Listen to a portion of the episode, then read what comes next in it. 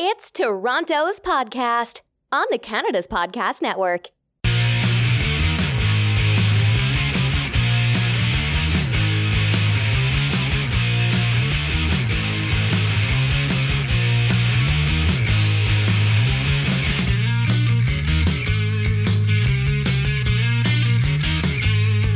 Hi there. I'm Phil Bliss, and I'm a business visionary and also founder of the Canada's Podcast Network and a host of Toronto's Podcast. Today, I'm excited to introduce you to Mallory McEwen, who founded and currently serves as president and CEO of Bridesmaids.ca, an e commerce business focused on improving the bridesmaid dress shopping experience. Bridesmaid was born as an idea early in 2016 and has now serviced over 1,000 bridesmaids Canada wide and employs a team of 10 people. Before diving into entrepreneurship, Mallory completed both a BBA and an MBA degree at Laurier and had worked in sales and corporate finance. Welcome, Mallory. Thank you. Thanks for the intro maybe you can tell us a little bit more about yourself. You know, where you're from. Give us the details on your current business. Just two to four minute overview of who is Mallory McEwen. Yeah, sure thing. So um, I grew up in a small town in Ontario here, uh, the small town of Prescott, out towards Ottawa. I found myself really intrigued by marketing in high school and uh, headed to do an undergrad in marketing at Laurier. And I really thought that marketing may take me down an entrepreneurial path. As I was doing that, I was buying and selling horses because that was my passion, but horses are very expensive. So I had to uh, pay my way through school while still being able to ride somehow. So the marketing degree and the marketing experience really helped me with that kind of entrepreneurial activity that I had from a pretty young age before turning it into a real real business. Um, from there, I kind of graduated from undergrad, uh, went out, got a job in marketing as a marketing coordinator, um, but found that it wasn't really the right fit for me. I thought maybe I was more quantitative than I originally realized I was. And that led me to go back to school, uh, get an MBA where I focused both in accounting and finance. And then from there, moved downtown Toronto, uh, got a job in corporate finance, and did that for a while. Um, but then I really kind of went back to wanting to be an entrepreneur. So, reading books about entrepreneurship and watching Dragon's Den and things like that, I knew that to kind of fulfill my dream of being an entrepreneur or starting something, I would need to find a market need or a problem to solve and that really that led me it, it took a while but that led me to finding the problem that bridesmaids face when shopping or even just being asked to be a bridesmaid which is the cost um, and the fact that it can be prohibitive when you're young mm-hmm. to be in a wedding party. So bridesmaid.ca is a business that i really built around that market need. Uh, that's great. Was there any kind of particular you know was it was it what I term a stop moment that said, "I got to stop doing this"? Yeah, you know, I can tell you exactly exactly that. It was so I was working in corporate finance. I always every job I've ever had, I always loved in the beginning while I was still learning. As I was working, I found myself finding it harder and harder to get up in the morning. At first, I solved that problem by no longer using my phone alarm clock, and I got one of those Philips light up alarm clocks to light up the room. Oh, yeah, yeah.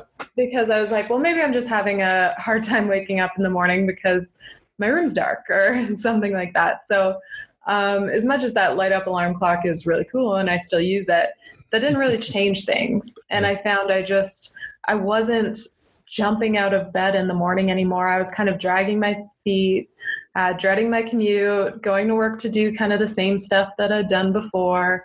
And that made me realize that when I used to jump out of bed every day, it was when I was learning every day. And the best way to set myself up in a career where I'm going to be learning every day is to start something and become an entrepreneur. That's great. That's that's really interesting. You started to research, but obviously, you know, thinking about or deciding you want to become an entrepreneur and actually, you know, making it happen are two different things. How long, long did you think about it? I mean, you talked a little bit about that in your opening, but, but I mean, how long did it take to get things started? Yeah, so so it took it took quite a while, but I'm going to say less time than I anticipated. I I mean, the first thing is coming up with what you're going to do as an entrepreneur. Um, deciding that you would like to be an entrepreneur is one thing, but you need to know what venture you're going to pursue or what market need you're going to fill. And for me, that took me the longest because I'm not not necessarily super super creative. I'm not someone that just has a book of 50 different ideas I could execute on. Um, so I was very systematic in doing that, and it took me a few months where I kept a journal each morning after my commute to work. I just took kind of five minutes to write down three things that I'd thought about on my commute to work that could be a market need that maybe a business could spin out of. And I did that for a few months. Um, so, so it took a while, and often it was kind of like banging my head off the wall as I was trying to write things into this journal. Uh, some days I thought, man, like maybe I'm never going to come up with anything. Um, but after a couple months, I started to to put some good market needs together, and that's where where this was born. But but from there, I mean, it's not like I said, okay, now the market need is that bridesmaid dress shopping needs to change, and I have a business. I really had to figure out how a business was yeah. going to address that and interview potential customers yeah. and test. I was going to say, so how did you focus on that? I mean, so you've you've done your stuff and you've done your thing, and that's fantastic. And you've got this bridesmaid new approach. You know, how did sort of you get that focus? You know, to decide, you know, it's going to be an online business, it's going to be this, it's going to be that. How did you do that? Yeah, so I really followed the methodologies of the book, The Lean Startup. Um, what I did initially was I interviewed tons and tons of people, and I did an online survey as well to figure out what it was that they complained about or had a hard time with when it came to being a bridesmaid so I could know exactly what problems we were really going to zero in on as a business. From those initial interviews and surveys, I learned okay, the dress is the focal point. The bridesmaid dress, that's where my business is going to focus. It needs to kind of be brought up to be more focused on millennials. The shopping experience needs some help. But how can we actually do that? And mm-hmm. that's when I started doing more in depth interviews with brides to be. Um, I was living in City Place, Toronto, so I had like 40,000 young adults living really close to me, which was really convenient. That's great, yeah. Yeah, so I actually, I just posted in the City Place Facebook group today or not today, sorry, one day, yeah. and uh, said like, hey, if anyone's getting married in the next whatever, like in a short time, if you're engaged and getting married um, and are willing to chat, I'll buy you a coffee at Starbucks. And met with a bunch of people that way. That shaped my business, and, and in those meetings, I started to ask people. So I started to come down to to the thought that the venture was going to be renting bridesmaid dresses through an mm-hmm. online platform Mm-hmm. Then I just started to ask people kind of the flip side questions like, okay, you think this sounds great, but why wouldn't you do it? Or what would scare you away? Yeah. Or yeah. things like that. So I could kind of find holes in the business before mm-hmm. any money was mm-hmm. poured into it. So you, you've you've got something happening. You're getting a good response. How did you finance it? Was it just sort of from savings, or you know, how, how did you get going on it? In the very beginning, I well, okay, I knew this was going to be a very capital intense business because mm-hmm. to actually launch the rentals, we needed to have inventory. So, a whole bunch of dress assets, as you will. So, I knew that I needed to prove something before I would ever be able to come up with the funding to get that inventory. Um, so, what I did was I launched, I mean, what we as entrepreneurs call an MVP, mm-hmm. which was just a, a, very basic website with a stock photo, like a, some stock photos that I bought, and a button that they could click, like, I want to rent my bridesmaid dresses. And then they would fill in a form about how many dresses that, or how many bridesmaids they have, what colors they're interested in. Uh, they could attach a photo of styles that they like that they found elsewhere. So that let me capture a lot of data and then I was ready to go, although I was very much pre revenue, I then went and raised angel funding mm-hmm. on the story of look how much traffic and real data I've been able to gather. So mm-hmm. Mm-hmm. once I have this funding to make inventory decisions, I'm not starting from scratch. I've got a bunch of data to make these decisions right now, and I've got weddings already chomping at the bit for me to mm-hmm. service them. So angel funding, I guess, is the answer. And I mean, we also had like some OCE funding. Uh, mm-hmm. AC Jumpstart is a program here in Waterloo, 30,000 through that. Uh, like a loan from my grandfather in the very beginning. But uh, it was really, I had to really focus on how to, in a pre revenue way, how to come up with real metrics to prove that this business has legs to be so, you know, you've got everything rolling, you've got some angel financing, but how long did it take from that point to having a viable business? Or maybe you're still building it, I'm not sure yet. I mean, I think we still keep a very close ear to the ground to be sure that we definitely do solve this market need for customers. Mm-hmm. But I'm going to say before we even before we even raised the funding, mm-hmm. I knew that at least a business built around this market need, being improving the bridesmaid dress shopping experience, I knew that that would be viable from all of the traction that I'd seen just to a website. So I think very early I knew that the nail was hit on the head in terms of identifying a problem to solve. But I'm going to say now we're in our second wedding season. Uh, we've serviced around 1,500 bridesmaids now. Um, we're, we're, we're doing quite well, and we've done a lot of business now. But I think we still need to keep, and I think most companies still need to keep an ear to the ground to be sure that we're still addressing this problem mm-hmm. in the right way. And that might change over time. Sure, sure. But yeah. So, what does a typical day look like for you? You know, how do you maintain the kind of focus it needs to succeed? And I presume to have fun because I don't think any of us become entrepreneurs to have anything but fun along with the work. Yeah. Um, well, I'm going to say there's, I mean, pretty cliche start to this answer. I don't think there's really a typical day for me. yeah, I'm sure. I'm sure you've heard that before, but I, I, don't think there's a typical day for me because it really depends on what's pressing at that point in mm-hmm, time. Mm-hmm. Um, but for me, what I've found in leading a business is I've needed to be very much married to my project management and task management tool. Mm-hmm. Yep. And that's something that I do. I mean, before I go into every week, I look at the week ahead and map things out. And then as I go into every day, when I walk into the office in the morning, I make sure my task list is organized and then I just power through it like for the yeah. day. Mm-hmm. So, so I guess it's a matter of just being very organized and diligent with what I want to accomplish, like in a month, and then in a week, and then in a day, and making sure I have them in paper because it's very easy, I find, as a leader to, I guess, like chase a shiny object.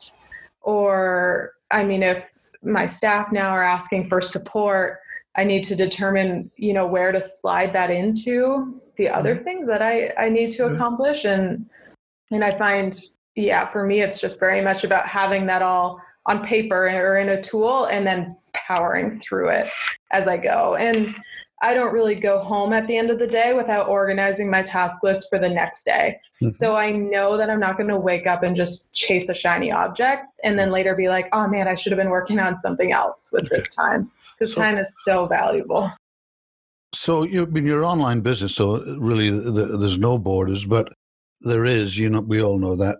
I mean, do you see your company expanding, you know, significantly into other areas as well as Canada?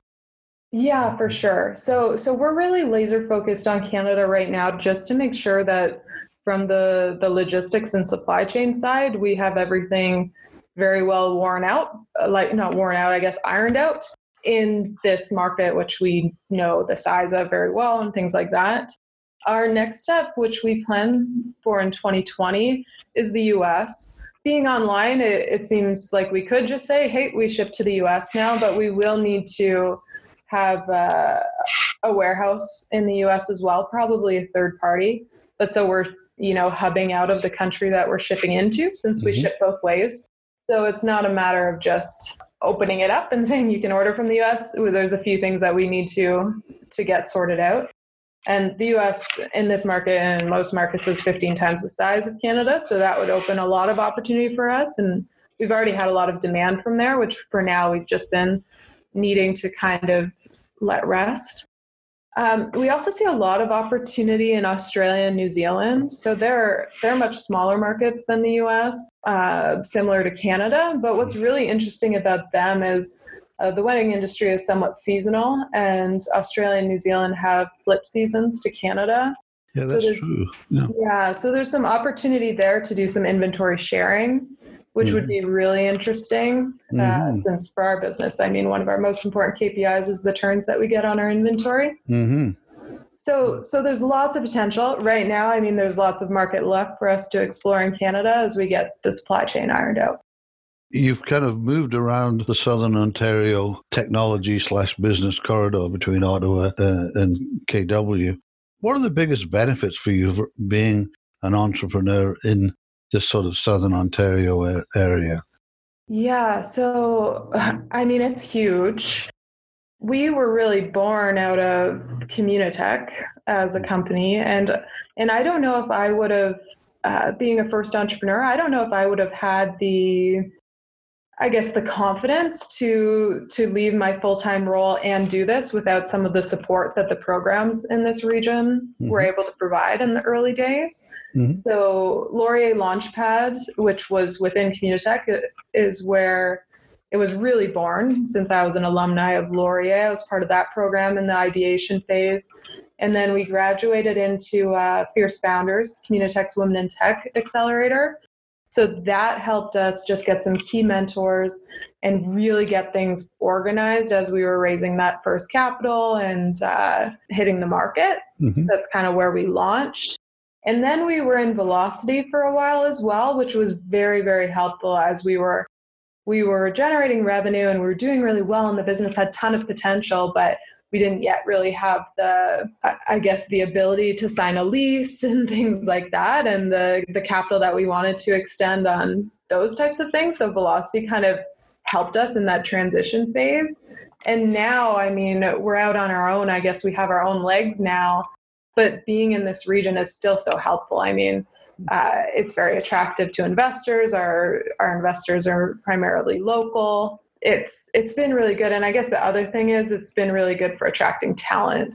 Being in Waterloo or well Kitchener, we've got the University of Waterloo, we've got Conestoga College, and we've got uh, Laurier right here to pull resources from.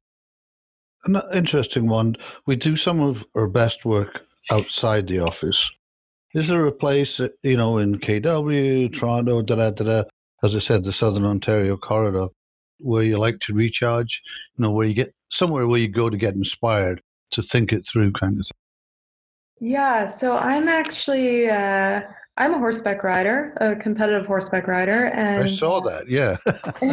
yeah, so so I was uh, very much into that as a young person. I was on Team Canada on an under 18 team quite a while ago.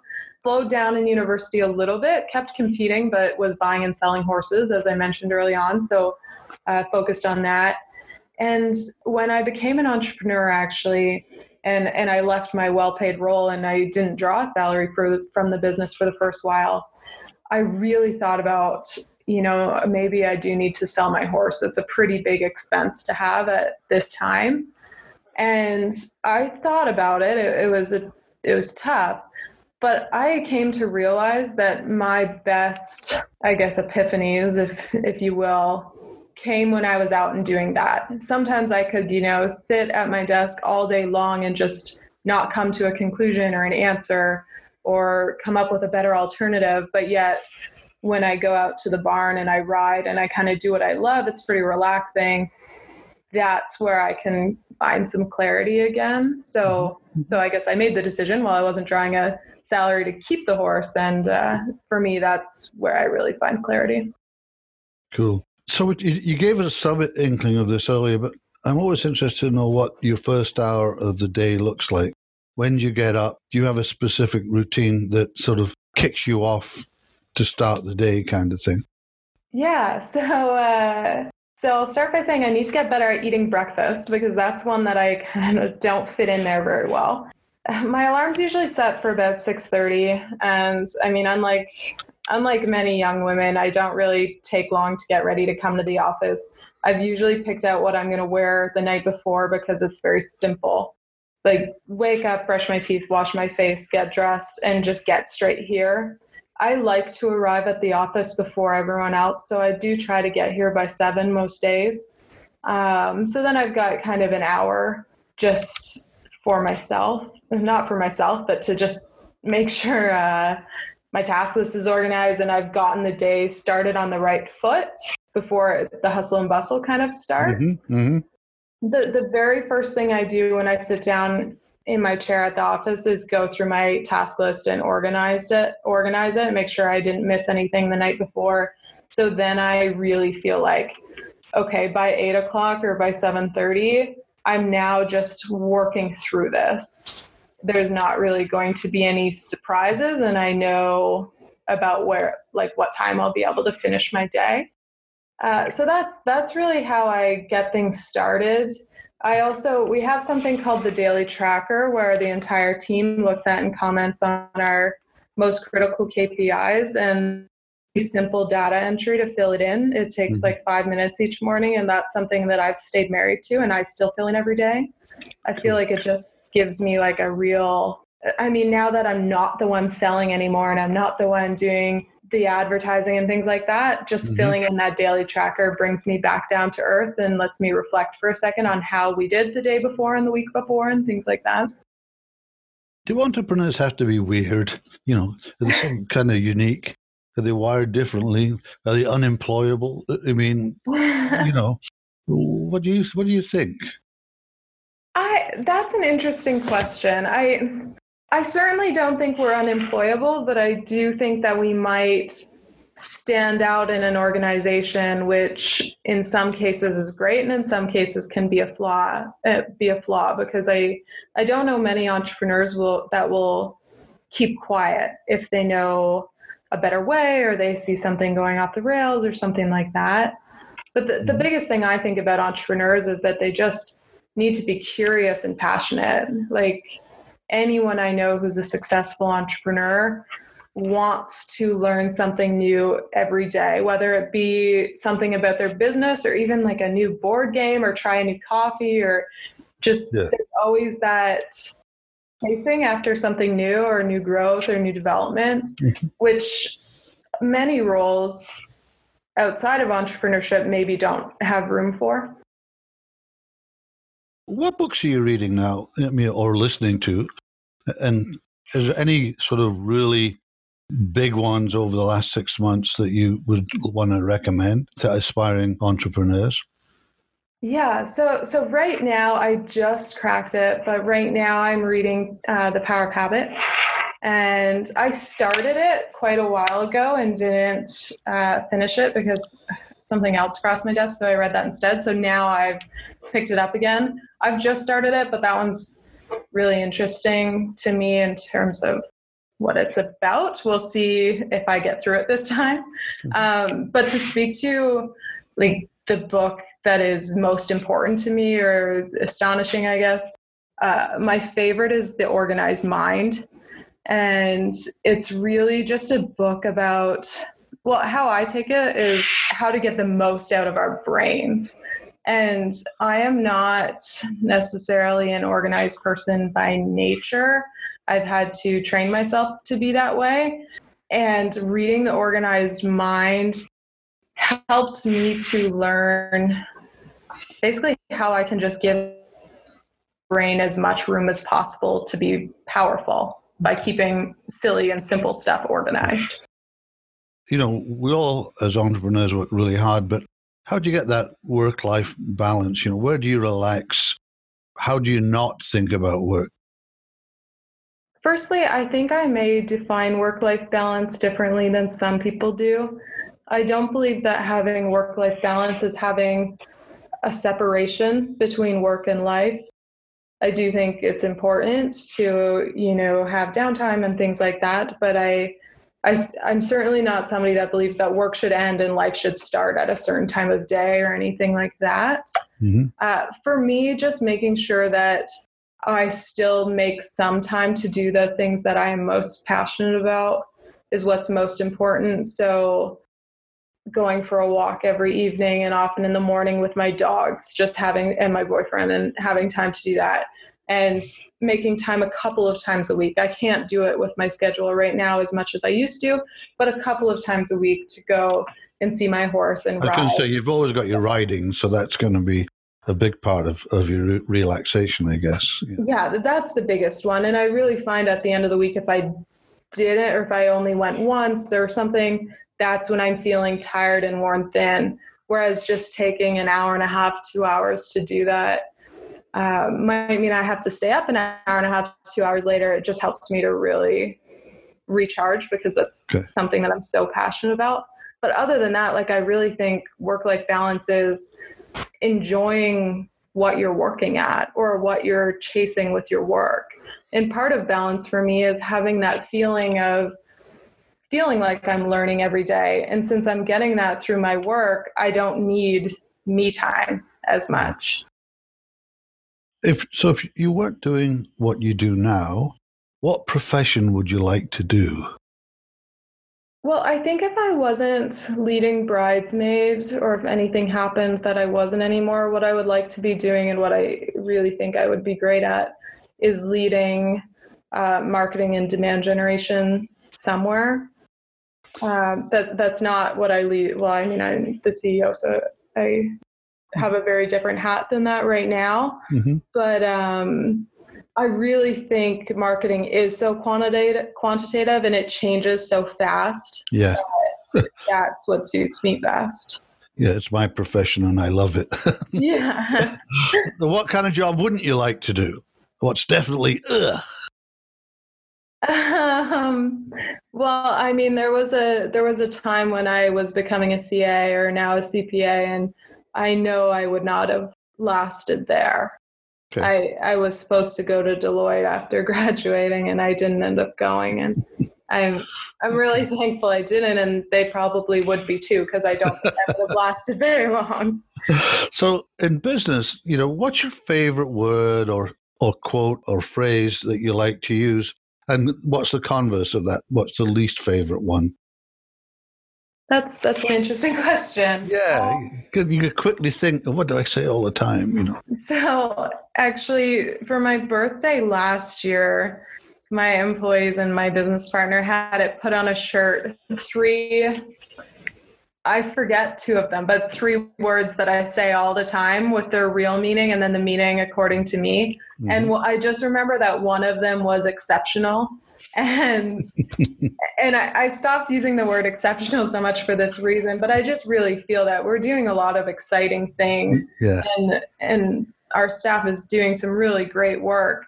So my response when I saw something really positive was to always say, "Wow, that's exceptional." So what's the least favorite word? Um, Maybe exceptional because you said you stopped using it now. So yeah, yeah, maybe that's my easy way out of this question. I mean, I've slowed down on using it because it was pretty funny when I got that shirt. Like I, I laughed about it, but then I realized, you know, now I've I've devalued the meaning of the word exceptional because they think I use it all the time. Mhm. and I don't mean to use it when something's not when I'm not really pleased with something. So I, so I guess maybe exceptional now is my least favorite or when I catch myself saying and I'm like, "Oh no, they're not going to take it seriously. I need to put another really good word in there." if you had to pick one or two words to describe who you are, what would they be? I guess lifelong learner and I mean it, it sounds like I'm just trying to pick something for Mhm. for an interview that sounds good, but that's what made me not want to be in the role that I was in in finance anymore. Was that I was like, okay, learned it all. Now what? And I mean, I hadn't learned it all. There were, there were certainly things that I could have gotten better with, but I wanted to move to the next thing. And I and I think that's what shapes me into into an entrepreneur is that I am exhausted if I leave like feeling like I just did administrative stuff all day and I didn't learn anything. Whereas I. Could stay here all night Mhm. if I felt like I was really learning something.